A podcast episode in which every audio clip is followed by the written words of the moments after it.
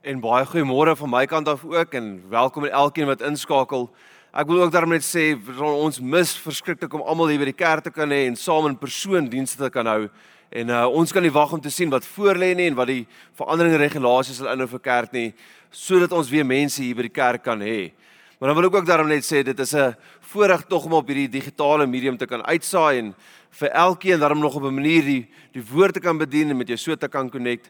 En veral vir jou wat dalk nou nie in Centurion Midrand omgewing is nie. As jy dalk verder bly, wil jy nie asseblief net vir ons laat weet waar jy bly of van waar af jy inskakel nie. Ons wil graag met jou so connect. Ek weet ek ek's bewus van mense wat op ons op ons kusdorpe bly, mense oor see, plekke soos die Midde-Ooste wat inskakel en en hier in 'n sin ag as hulle geestelike huis en ons sien hulle as deel van hierdie familie, as deel van die uitgebreide familie. Ons wil graag met jou connect en met jou skakel. So asseblief laat weet ons van waar af jy inskakel. En dan het ons die jaar ingewy met 'n 21 dae van vas en gebed. Nou baie mense het al reeds gisterand hulle hulle vastydperk afgesluit en dalk daai vas gebreek, maar ek weet ook daar's baie mense wat wag vir hierdie diens vanoggend en na die diens sal hulle vas breek. So ons ons vertrou dit was vir jou 'n geseënde tyd vir ons was dit en ons gebed is dat hierdie toewyding aan die begin van die jaar, dat dit die die die pace set, dat dit die die die tempo bepaal van jou geestelike jaar wat voorlê dat jy hierdie jaar meer en meer van die Here sal beleef en soos gisteraand gedeel het op ons uh, vaste gebedsboodskap hier op Instagram, sien wie laag gisteraand, weet deur deur te vas en te bid, maak ons eintlik ruimte vir die Here in ons lewens. En die Here vul daai ruimte met sy Heilige Gees en mag ons in in stap en pas bly met die Heilige Gees vir hierdie punt af vorentoe. Wonderlik is my voorreg om vanoggend die woord te kan bedien en voor ek dit doen wil ek baie graag dat ons net saam bid.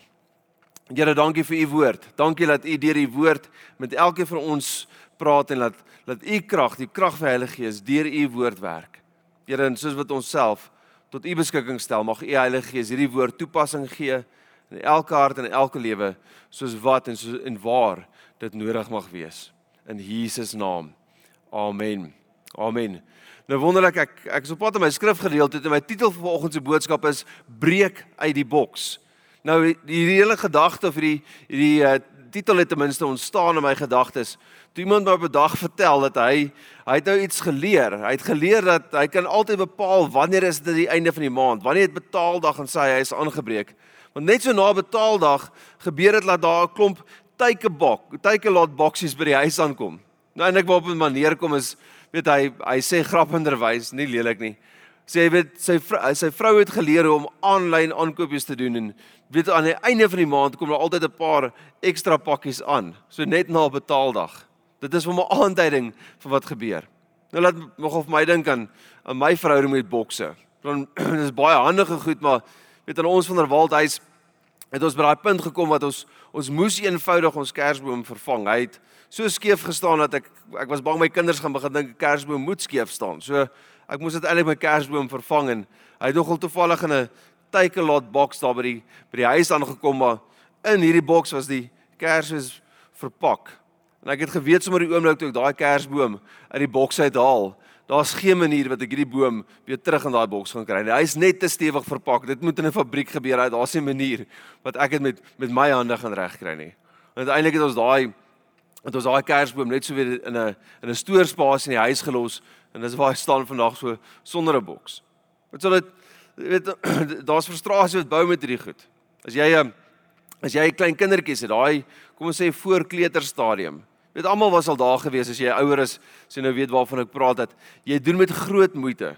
Gaan soek jy vir jou kind 'n persent wat jy dink 'n ideale persent is. Weet miskien 'n oupa en 'n oupa het ook dalk al hierdie belewenis gehad.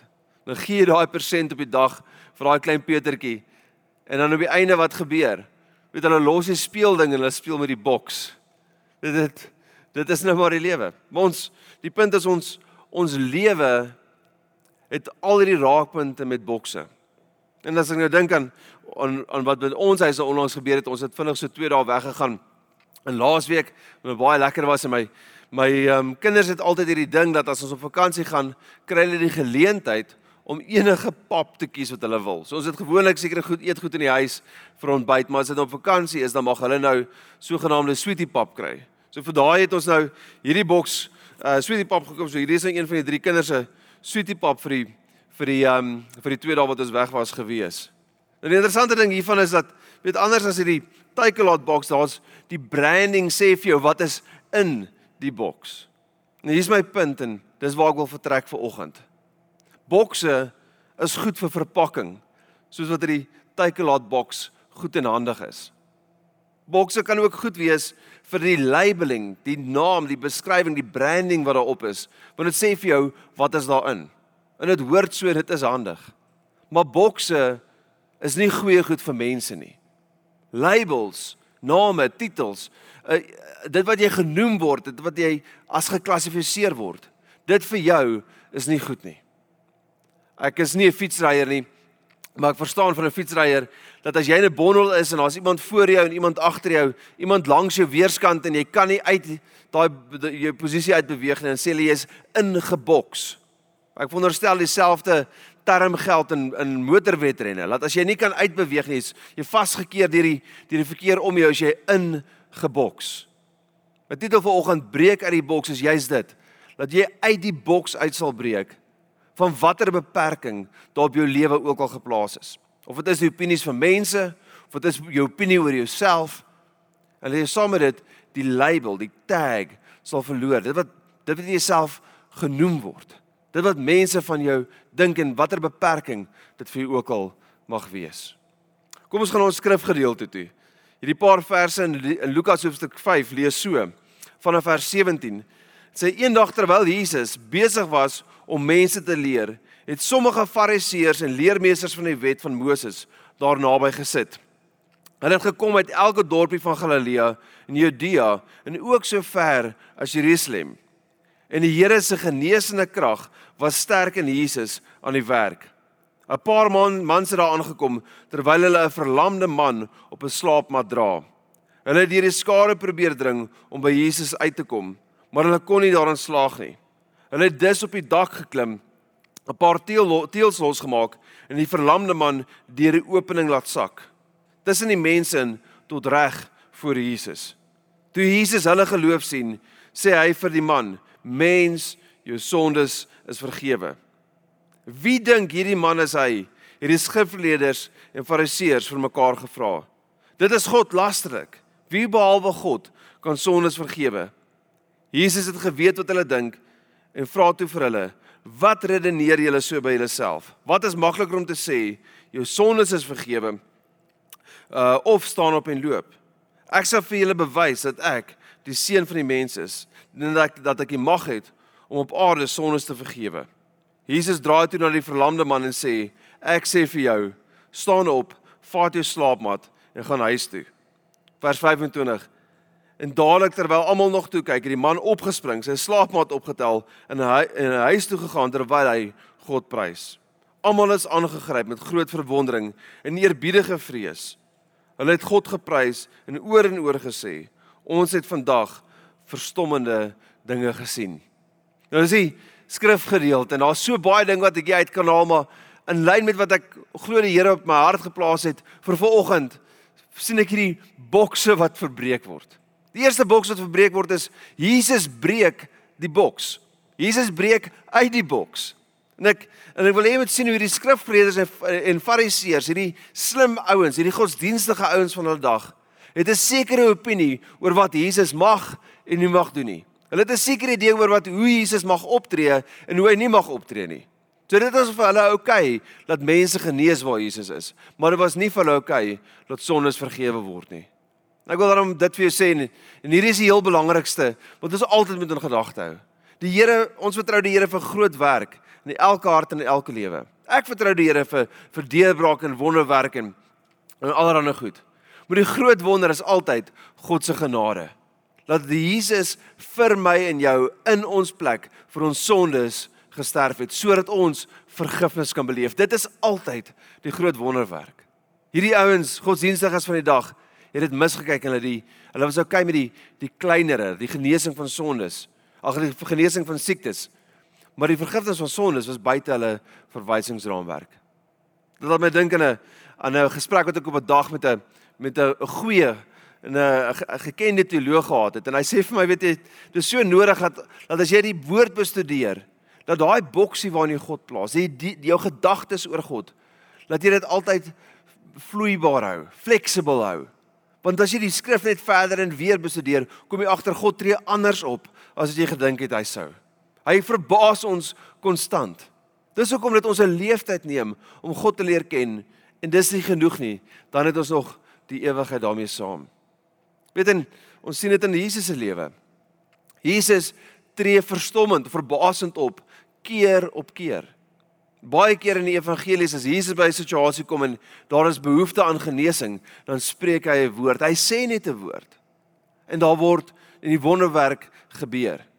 Maar dan is daar situasies soos Markus hoofstuk 8 waar Jesus sien 'n blinde man en hy spoeg op sy oë en hy vryf die spoeg op die man se oë en so word hy genees. Jesus tree anders op as ons gedink het. Jesus se eie disippels stap saam met hom dag vir dag en het 'n sekere idee oor hoe mense Jesus optree en wat hy met skares doen. Maar dan op 'n dag, na 'n lang dag en mense begin onrustig raak en en um en honger raak en dalk is jy nou een van daai is dat jou vaseers breek na hierdie Kersdiens uh, kerkdiens, dan is jy nou juist daar. Dat jy is nou honger en jy kan nie wag dat jy die diens klaar maak nie. Jy verstaan dit. En aan die einde van so 'n lang dag dink sy disippels maar Jesus gaan nou almal terugstuur huis toe dat hulle iets kan gaan eet. Maar dan doen hy die onverwagse. Hy neem 5 broodjies en 2 visse en hy maak soveel kos bymekaar of hy vermeerder die kos dat almal 5000 mense almal kan eet en daar bly 12 mandjies kos oor. Hy tree anders op as wat selfs sy disippels verwag het. Jesus slaap in die boot. En sy disippels maak hom warm wakker terwyl daar 'n storm is met die gedagte dat hy hulle gaan help. Hy gaan hulle bystaan in hierdie storm. En Jesus staan op en hy beveel die storm om stil te raak. Hy beoefen sy mag oor die skepping. Hy tree anders op as wat hulle verwag het, maar dit is altyd nie net anders nie, maar ook groter. Dit is asof die Here sy krag, sy mag, sy hand in ons lewens wys. Weet Jesus kan eenvoudig nie in 'n boks geplaas word en daar's daar's niks wat dit beter sê as die klimaks van die evangelie. En Jesus het ek net nou gesê, het in ons plek vir ons sondes gesterf. Hy is uiteindelik in 'n boks geplaas in 'n graf. Die vyand het gedink hy's uitoorlê. Die Romeine het gedink die bedreiging van Jesus is weg. Die godsdienstige leiers het geredeneer, hulle het hom uitoorlê. Jesus is dood, hy is in 'n boks. Maar Jesus het selfs uit daai boks uitgebreek. Romeine sê vir ons die genesende krag van God het hom uit die doodheid opgewerk. En dan sê Romeine ook vir ons daai genesende krag werk in elke kind van God. Ek sien in vanoggend se woord hoe die Here in jou werk. Hoe daar 'n drywing deur die Heilige Gees kom om bokse te breek, opinies te breek, beperkings te breek in jou lewe. Dink aan Moses in Eksodus 3. In Eksodus 3 ontmoet Moses vir God by die brandende bos en hy kry die opdrag om Israel te gaan verlos. En die Here vra en Moses vra vir vir die Here, maar wie sal ek sê het my gestuur? God sê vir Moses, sê vir hulle ek is het jou gestuur. Nou as jy Afrikaans is dan dink jy dit is so half 'n niks antwoord. Maar die punt is God kan nie in een naam geken word nie. God kan in een label beperk word nie. God is baie meer as dit. Soveel so dat God vir Moses sê ek is. Geen naam is voldoende nie. Geen naam sal my kan vasvat nie. Ek is is buite jou verwysingsraamwerk. Geen boks waarin jy plaas gaan pas of werk nie. God is groter, God is anders, God is beter as wat jy dink. God is 'n goeie God en hy het 'n goeie plan vir jou. Die Here stel homself bekend deur die skrif deur verskillende name. Die ek is is 'n naam in die Ou Testament, maar daar's ander name ook. Met El Shaddai en Elohim, al die goed wat jy dalk in uh, Echo Truth, ons Bybelskool aanlyn meer van kan leer en maak 'n punt daarvan om in te skakel maandag. As jy nog nie het nie en as jy graag wil ins, uh, inskryf, jy kan ons nog kontak uh deur die loop van vandag 'n e-pos stuur of môre en ons sal graag van jou wil hoor en jou wil help. Maar die Here het ook verbondsname. Hy het verbondsname soos Jehovah Sebaot, die God wat veg vir ons. Jehovah Here, die God wat voorsien vir ons. Jehovah Rafa, die God wat genees vir ons. Wat dan name vir ons sê is dat God is 'n God wat aan ons kant veg en watter situasie jy ook al tans beleef. God is die God wat wat vir jou kan kom veg in 'n moeilike situasie. God is die God wat vir jou kan kom voorsien in 'n tyd waar jy finansiële druk en dalk angs beleef. God is die God wat kan genees. Watter nood, watter watter siekte toestand jy ook al tans beleef. Die Here doen wonderwerke. Jesus het nie net wonders gedoen in die in die Bybelse tyd in die in die Nuwe Testament nie. Die Here kan vandag ook genees. En as jy behoefte het, laat weet ons ons sal baie graag saam met jou wil bid. Die punt is Jesus, God pas nie in hierdie boksies wat ons baie keer aan maak nie. Wat ons baie keer daarvan maak nie. Ons probeer goed verstaan en daarom kategoriseer ons. Die realiteit is God klim altyd uit hierdie bokse uit. Hy's groter, hy's beter, hy's kragtiger as wat ons ooit kan dink. My tweede gedagte is breek uit jou boks. Nou hierdie is 'n realiteit. Mense het 'n sekere opinie oor jou. Dalk het belangrike mense in jou lewe 'n sekere opinie oor jou gehad. Iemand soos jou pa of 'n weet 'n belangrike persoon, iemand by die werk, wie dit ook al mag wees. Maar daai opinie het jou ingeboks en ingeperk. Dalk is jou groot inperking is dalk die opinie wat jy van jouself het. Jy's ingeboks. Die gevaar van 'n boks is dit dat 'n 'n boks kom in baie forme. Dit begin in jou gedagtes, maar 'n tronksel is ook maar net 'n boks. 'n Kus is ook maar net 'n boks. Die goeie nuus is dat soos wat Jesus uit die boks van die graf uitgebreek het, daai werkende kragtige werking van die Heilige Gees is ook binne ons. Die Here gaan jou help om uit hierdie boks te breek. As jy 'n label gekry het, iemand ken jou altyd as so 'n tipe persoon. Jy kan deur die deur wat die Here in jou wil doen, kan jy daai label vandag aflaal en alt van altyd daarvan vergeet. Mense probeer ons inboks. Mense probeer ons labels gee. Dis asof die Here, dis asof die vyand omstandighede soos daai gebruik om ons in te perk, minder te maak minder effektief te maak as wat ons wil of kan wees. Matteus 13 vers 55 is Jesus is in die dorpie van Nasaret, die plek waar hy vandaan kom, sy tuisdorp. En wanneer hy begin gesels en beweeg en daar gebeur 'n paar dinge, sê die mense die volgende. Hy sê is sy pa nie maar die eenvoudige skrynwerker nie. Ek wil hê jy moet sien dat Jesus was ook 'n mens. Jesus het ook as 'n mens geleef. En en al was hy nie daartoe beperk nie. Hy het al die die die beperkings, al die opinies van mense ook beleef net soos wat ek en jy het. Hier met die dorp van Nasaret Jesus nie ontvang nie. Want hulle het gedink, ag man, hy kom ons uit daai familie uit. Sy pa is 'n eenvoudige skrynwerker. Hy is maar net van 'n sekere beroep en 'n sekere inkomste klas. Ons kan nie veel aandag aan hom gee nie. Nou ek weet nie wat jou pa se beroep was. Hy kon 'n mechanic of 'n rekenkundige gewees het. Maar jy is meer as die familie waar jy vandaan kom. Jy is meer as dit wat jou pa se beroep was. Jy is meer as wat jou beroep is. Dit jou beroep is eintlik maar net 'n werksbeskrywing, 'n job title. Dit bepaal nie jou hele lewe nie. Jy is meer as jou familie se inkomste klas. Jesus was hierdeur beperk en eintlik moet ek dit so sê, Jesus was nooit beperk deur hierdie opinies nie, maar die mense van Nasaret het net 'n deel van God se krag gesien omdat hulle 'n sekere idee gehad het oor wat Jesus is en waar hy vandaan kom. Uit watter familie, uit watter inkomste klas, watter werk jy doen, dit bepaal nie wie is nie. Dit is 'n boks waaruit jy behoort te breek. Nog 'n voorbeeld Johannes 6, ekskuus Johannes 1:46 word Nathanael wat een van hierdie redelike disippels van Jesus was. Dis nogal ek dink een ou in die Nuwe Testament ek dink nogal redelik was. Weet Petrus het partykeer impulsief opgetree. Johannes dink ons partykeer is 'n bietjie vol van homself. Maar Nathanael, hierdie disipel was eintlik 'n baie redelike dit lyk op die oog af na 'n nice ou. Maar toe hy die eerste keer van Jesus vertel word, sê hy die volgende woorde. Hy sê Johannes 1:46. Hy sê: "Hoe kan daar uit Nasaret iets goeds uitkom?" Hy het 'n sekere opinie oor mense wat van Nasaret afkom. Nasaret was nie 'n groot en belangrike dorp nie. Eintlik was dit 'n klein agterlike dorpie en dit het nie niemand noemenswaardig het ooit uit Nasaret uitgekom nie. Weet jy, dis baie keer soos ouens praat om 'n om 'n braaivleisvuur en ons praat van Randfontein of Brakpan of uh, waar jy ook al nou vandaan kom. Weet jy, dit is eintlik vreeslik onregverdig om iemand te label as hy kom van daai plek af.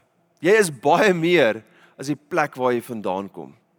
Ons almal moet van elders af kom. Wat saak maak is nie waar ons vandaan kom nie. Wat saak maak is waarheen ons op pad is.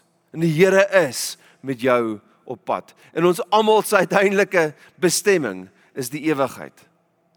Permanent vir ewig in God se teenwoordigheid in 'n lewe hierna. Dis ons bestemming. Dit is wat saak maak. Jy moet van elders af kom. Met daai elders behoort jy nie te beperk nie. Dit behoort jy nie te label nie. Inteendeel, ek sien die wysheid van God daarin dat Jesus juis in so 'n agterlike dorpie groot geword het. Dis asof dis asof hy bemoeienis het met waar ook al vir ons vandaan kom. Maar die maar ek sê weer, wat saak maak is nie waar jy vandaan kom nie, wat saak maak is waarheen jou pad is. En hier is wat ek vir jou wil sê vanoggend. Jy is meer as die klere wat jy dra. Jy is meer as die kar wat jy ry. Jy is meer as jou punte vir jou laaste eksamen of jou matriekuitslae of daai groot uh kwalifikasie wat jy dalk net nog nie by kon uitkom nie. Jy is meer as daai prestasie. Jy is meer as jou relationship status. Of jy nou enkel is of dit complicated is of jy dalk deur 'n egskeiding moes gaan. Jy is meer as daai status. Daai is 'n label wat die Here vir oggend wil afhaal. Jy is meer as jou balans bankbalans. Jy is meer as hoeveel dit likes wat jy gekry het op jou laaste social media post. Jy is meer as al hierdie goed. Soos wat ek die woord bedien, hoop ek jy beleef iets van die Heilige Gees se krag werk in jou om uit hierdie bokse, uit hierdie beperkings te kan breek. Is soos 'n mantel wees, 'n ou jas wat 'n ou afgooi. Ek moet vir dit ook sê, jy's meer as die grootste fout wat jy ooit gemaak het. Jy is meer as die laaste fout wat jy ooit gemaak het. Want onthou dit is ons maak dalk foute, ons het dalk tekortkominge, ons uh doen verkeerde goed soms ook. Maar daar's een wat ons stories skryf. En in die hemel hou hy die pen van ons lewens vas en hy skryf die verhaal in die laaste hoofstuk al was dit jou grootste fout is nie die laaste hoofstuk nie. Hy is nog besig om te skryf en hy gaan die storie goed laat uitdraai tot sy eer. Die Here is in beheer as ons maar net kan oorgee aan hom en aan sy leiding. My laaste gedagte of my derde punt vir vanoggend se boodskap is is dit elke verhaal of elke storie het 'n held. Ek dink daar's groot helde in hierdie storie. Daar's groot helde in hierdie verhaal. Natuurlik staan Jesus in die middel hiervan en niks gebeur sonder Jesus en dit gaan eintlik alles oor hom. En dalk is die punt juist dit dat as Jesus daar is, gebeur wonderwerke. Maar die helde wat hierdie ding maak gebeur het, is 'n paar. Die eerste held wat ek sien is is hierdie vriende. Hierdie verlamde man het goeie vriende gehad. Hulle en wat het hulle gedoen? Hulle het met moeite hom gedra. Ek dink om 'n verlamde te dra is swaar. Dis moeitevol. Maar hulle het hom gedra en het uiteindelik hom na Jesus toe gebring. Dit was nie maklik nie, want ek wonderstel hy was swaar. Ek dink nie dit was maklik om deur die skare te breek nie. Die skrif sê vir ons hulle kon nie deur die skare breek nie. En uiteindelik het hulle op die dak van hierdie huis geklim. Hulle het 'n groot risiko geneem, neem ek aan om hierdie ehm uh, hierdie man se huis te begin afbreek om Jesus uh om hierdie man te kon laat afsak na Jesus toe. Maar hier is die ouens wat die helde is van hierdie verhaal. Die verlamde man se vriende. En wat doen hulle? Hulle bring hier hulle vriend na Jesus toe. En dis toe 'n wonderwerk gebeur. Ons is op die punt daarvan om ons groepslewe af te skop vir 2021 en meer spesifiek vir hierdie kwartaal. As jy nog nie by 'n groep ingeskakel is en jy self net dit gesê, ons het ons self celebration, online self celebration hierdie Woensdag aand. Maar maak seker jy skakel by 'n groep en as jy nog nie ingeskakel is nie, skakel in. Kontak ons, ons sou jou baie graag wil help. Dan word jy soos een van hierdie verlamde man se vriende. En al wat jy hoef te doen is jy hoef 'n vriend te wees vir iemand anders. Vriendskap beteken net jy sal jou toon opregte belangstelling en jy jy staan by jou vriend. En nog beter as dit, hulle was goeie vriende want hulle het hulle vriend in nood na Jesus toe gebring. Dis wat ons doen. Dis wat groepslewe doen. Ons staan by mekaar, ons deel die lewe saam. En wanneer daar nood is, bring ons mekaar na die Here toe. Dit is so eenvoudig soos dit en ons sien en beleef groot wonderwerke deur groepslewe. Dis die kern van hierdie gemeente. Raak deel, skakel in. Ons wil graag van jou wil hoor. Die tweede held van hierdie verhaal is eintlik iemand wat glad nie genoem word nie. En dit hang seker maar 'n bietjie van nou se persoonlikheid af, maar ek lees hierdie verhaal en die een ou wat vir my uitstaan is eintlik die eienaar van hierdie huis. En ons weet nie van hom baie nie want hy word nêrens genoem nie, letterlik nêrens nie. Maar ons weet hy het 'n groot huis gehad want 'n groter geskare kom bymekaar kom in sy huis. En ons weet ook sy huis het teëls gehad, dakteëls gehad wat nie wat nie die norm was in die Bybelse tyd nie. 'n Tipiese een of twee slaapkamer huisies huisie in die antieke tyd het dit altyd 'n modderdak gehad en was eintlik maar eenvoudig. Maar as jy 'n ryk persoon was, het jy gebly in iets wat ons nou sal ken as 'n Romeinse villa, 'n groot huis. Sulke huise het dakteëls gehad. Dit was 'n was 'n teken ehm um, van rykdom dalk. Maar hierdie man en dis wat my so verstom en wat my so waardering gee van hom is ons sien hoe Jesus welkom is in sy huis. Ons sien dat toe hierdie verlamde man se vriende deur die dakteëls begin breek en neem aan die plafon breek dat dat hy nie 'n woord sê nie. Weet ek sal nie vreeslik waardeer as jy na my huis toe kom en my dakteels begin afval, my plafon breek en en um iets vreemds doen soos iemand deur die plafon laat sak nie. Maar laat ek vir jou dit sê, dit is oukei okay as Jesus in die huis is en iemand Jesus nodig het.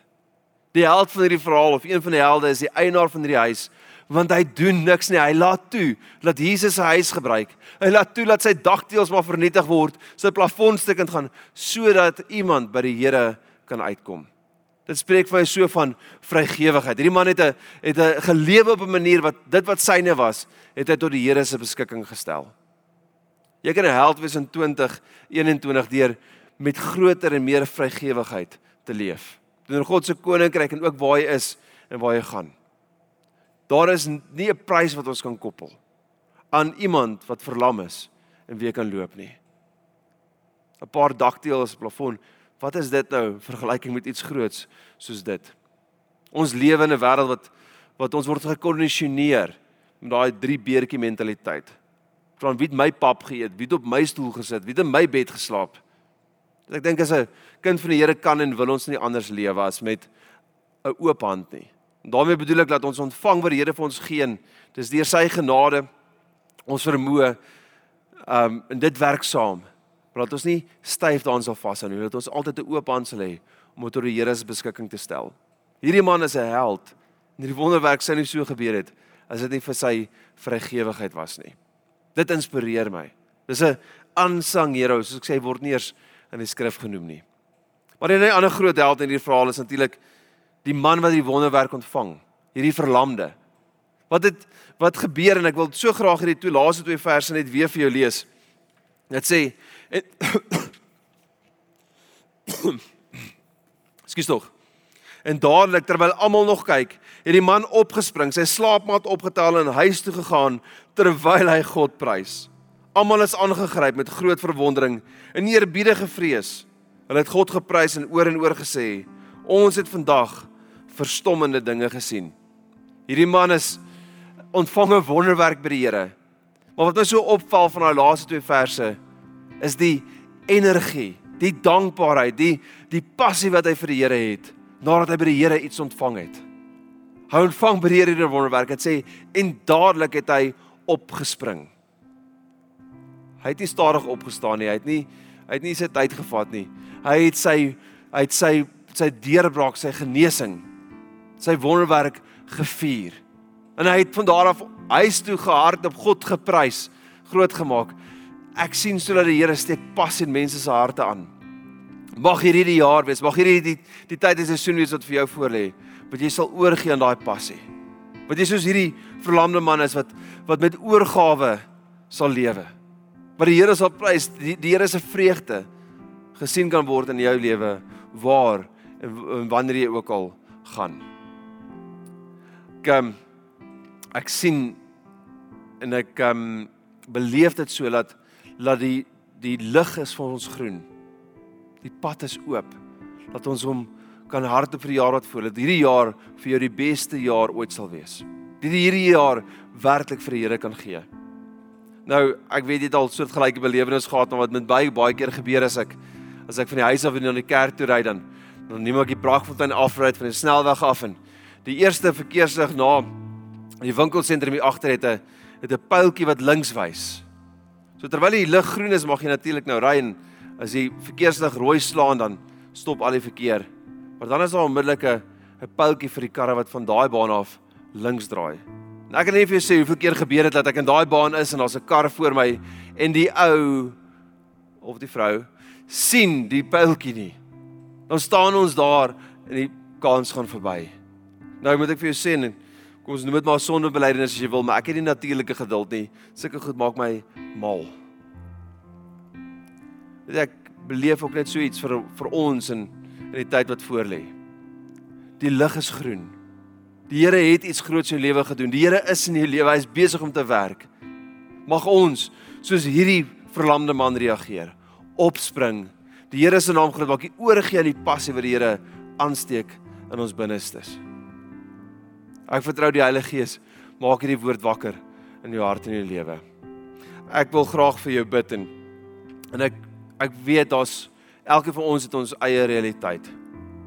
Maar ek beleef so daar's daar's mense wat beperkings beleef. Jy's in 'n boks geplaas as gevolg van iets wat iemand gesê het of iets wat iemand gedoen het of 'n opinie wat iemand het. Maar jy het daai opinie aangeneem en dit het jou boks geword. Jy dink aan jouself op 'n sekere manier. Ek is nou maar so. Miskien net van daai goed wat ek vroeër genoem het is te belangrik in jou lewe. Dit wat jy ry of dit wat jy verdien of 'n mislukking of 'n fout. Daai goed bepaal nie wie jy is nie. Wat bepaal wie is is die prys wat die seun van God bereid was om vir jou te betaal. Ek wil graag vir jou bid. Here, ek bid vir elke persoon vanoggend wat hierdie woord hoor. En mag dit wees dat die U Heilige Gees in hart en lewens werk om die krag van God uit hierdie boks en beperkings te kan breek. En mag jy 'n passie aansteek vir U en vir die koninkryk soos nog nooit tevore nie in Jesus naam. Amen. Amen. Nou dalk die belangrikste vir hierdie diens is ek wil 'n geleentheid gee vir enigiemand. As jy nog nie by die punt gekom het wat jy die Here aangeneem het en daarmee bedoel ek jy het nog nie 'n dag en 'n tyd gekom wat jy weet jy die vergifnis van God ontvang het nie. Dat jy weet jy's 'n kind van God nie. Dan moet jy weet dat dat die Here Jesus het in jou plek vir jou sondes gesterf. Maar vir jou om dit te kan hê, moet jy dit in geloof ontvang. Jy moet dit aanvaar. Dit is soos 'n geskenk. Dit word vir jou gegee, maar jy moet dit aanvaar voor dit werklik joune is. As jy die geskenk van die ewige lewe wil ontvang. As jy werklik wil weet dat jy kind van God is, dan dan wil ek hê jy moet hierdie volgende gebed saam met my bid. Kom ons bid saam. Here, dankie dat U my eerste lief gehad het. Dankie dat al was ek 'n sondaar, dat U die seun in my plek en vir my sondes laat sterf. Sodat ek 'n kind van God kan word. Vergifnis kan ontvang en die ewige lewe kan kry. Van vandag af gee ek my lewe oor aan U. In Jesus naam. Amen. Amen. As jy daai gebed vir die eerste keer gebid het, dan vier ons dit saam met jou. Ons is so opgewonde om dit saam met jou te kan vier en wil jou baie graag kontak en jou help om daai eerste geestelike tree te neem in die journey wat vir jou aanbreek en natuurlik saam met jou te bid. So maak asseblief gebruik van die skakel. En dan voor ek die diens afsluit, net so een of twee laaste gedagtes van my kant af. Onthou asseblief maandag het ons ons aanlyn uh Echo Truth launch vir die kwartaal en vir die jaar. As jy meer inligting wil hê, asseblief kontak die kantoor. En dan Woensdag het ons ons cell celebration. Dit gaan ook ongelukkig aanlyn moet gebeur, maar ons is so opgewonde oor selle uh veral nou vir hierdie jaar en kwartaal wat voorlê en dit is die launchpad of die, die lansering daarvan gebeur Woensdag aand aanlyn. As jy nog by selgroep wil inskakel, asseblief weer eens kontak ons, ons sal jou baie graag wil help en akkommodeer. Bless jou. 'n Geseënde dag.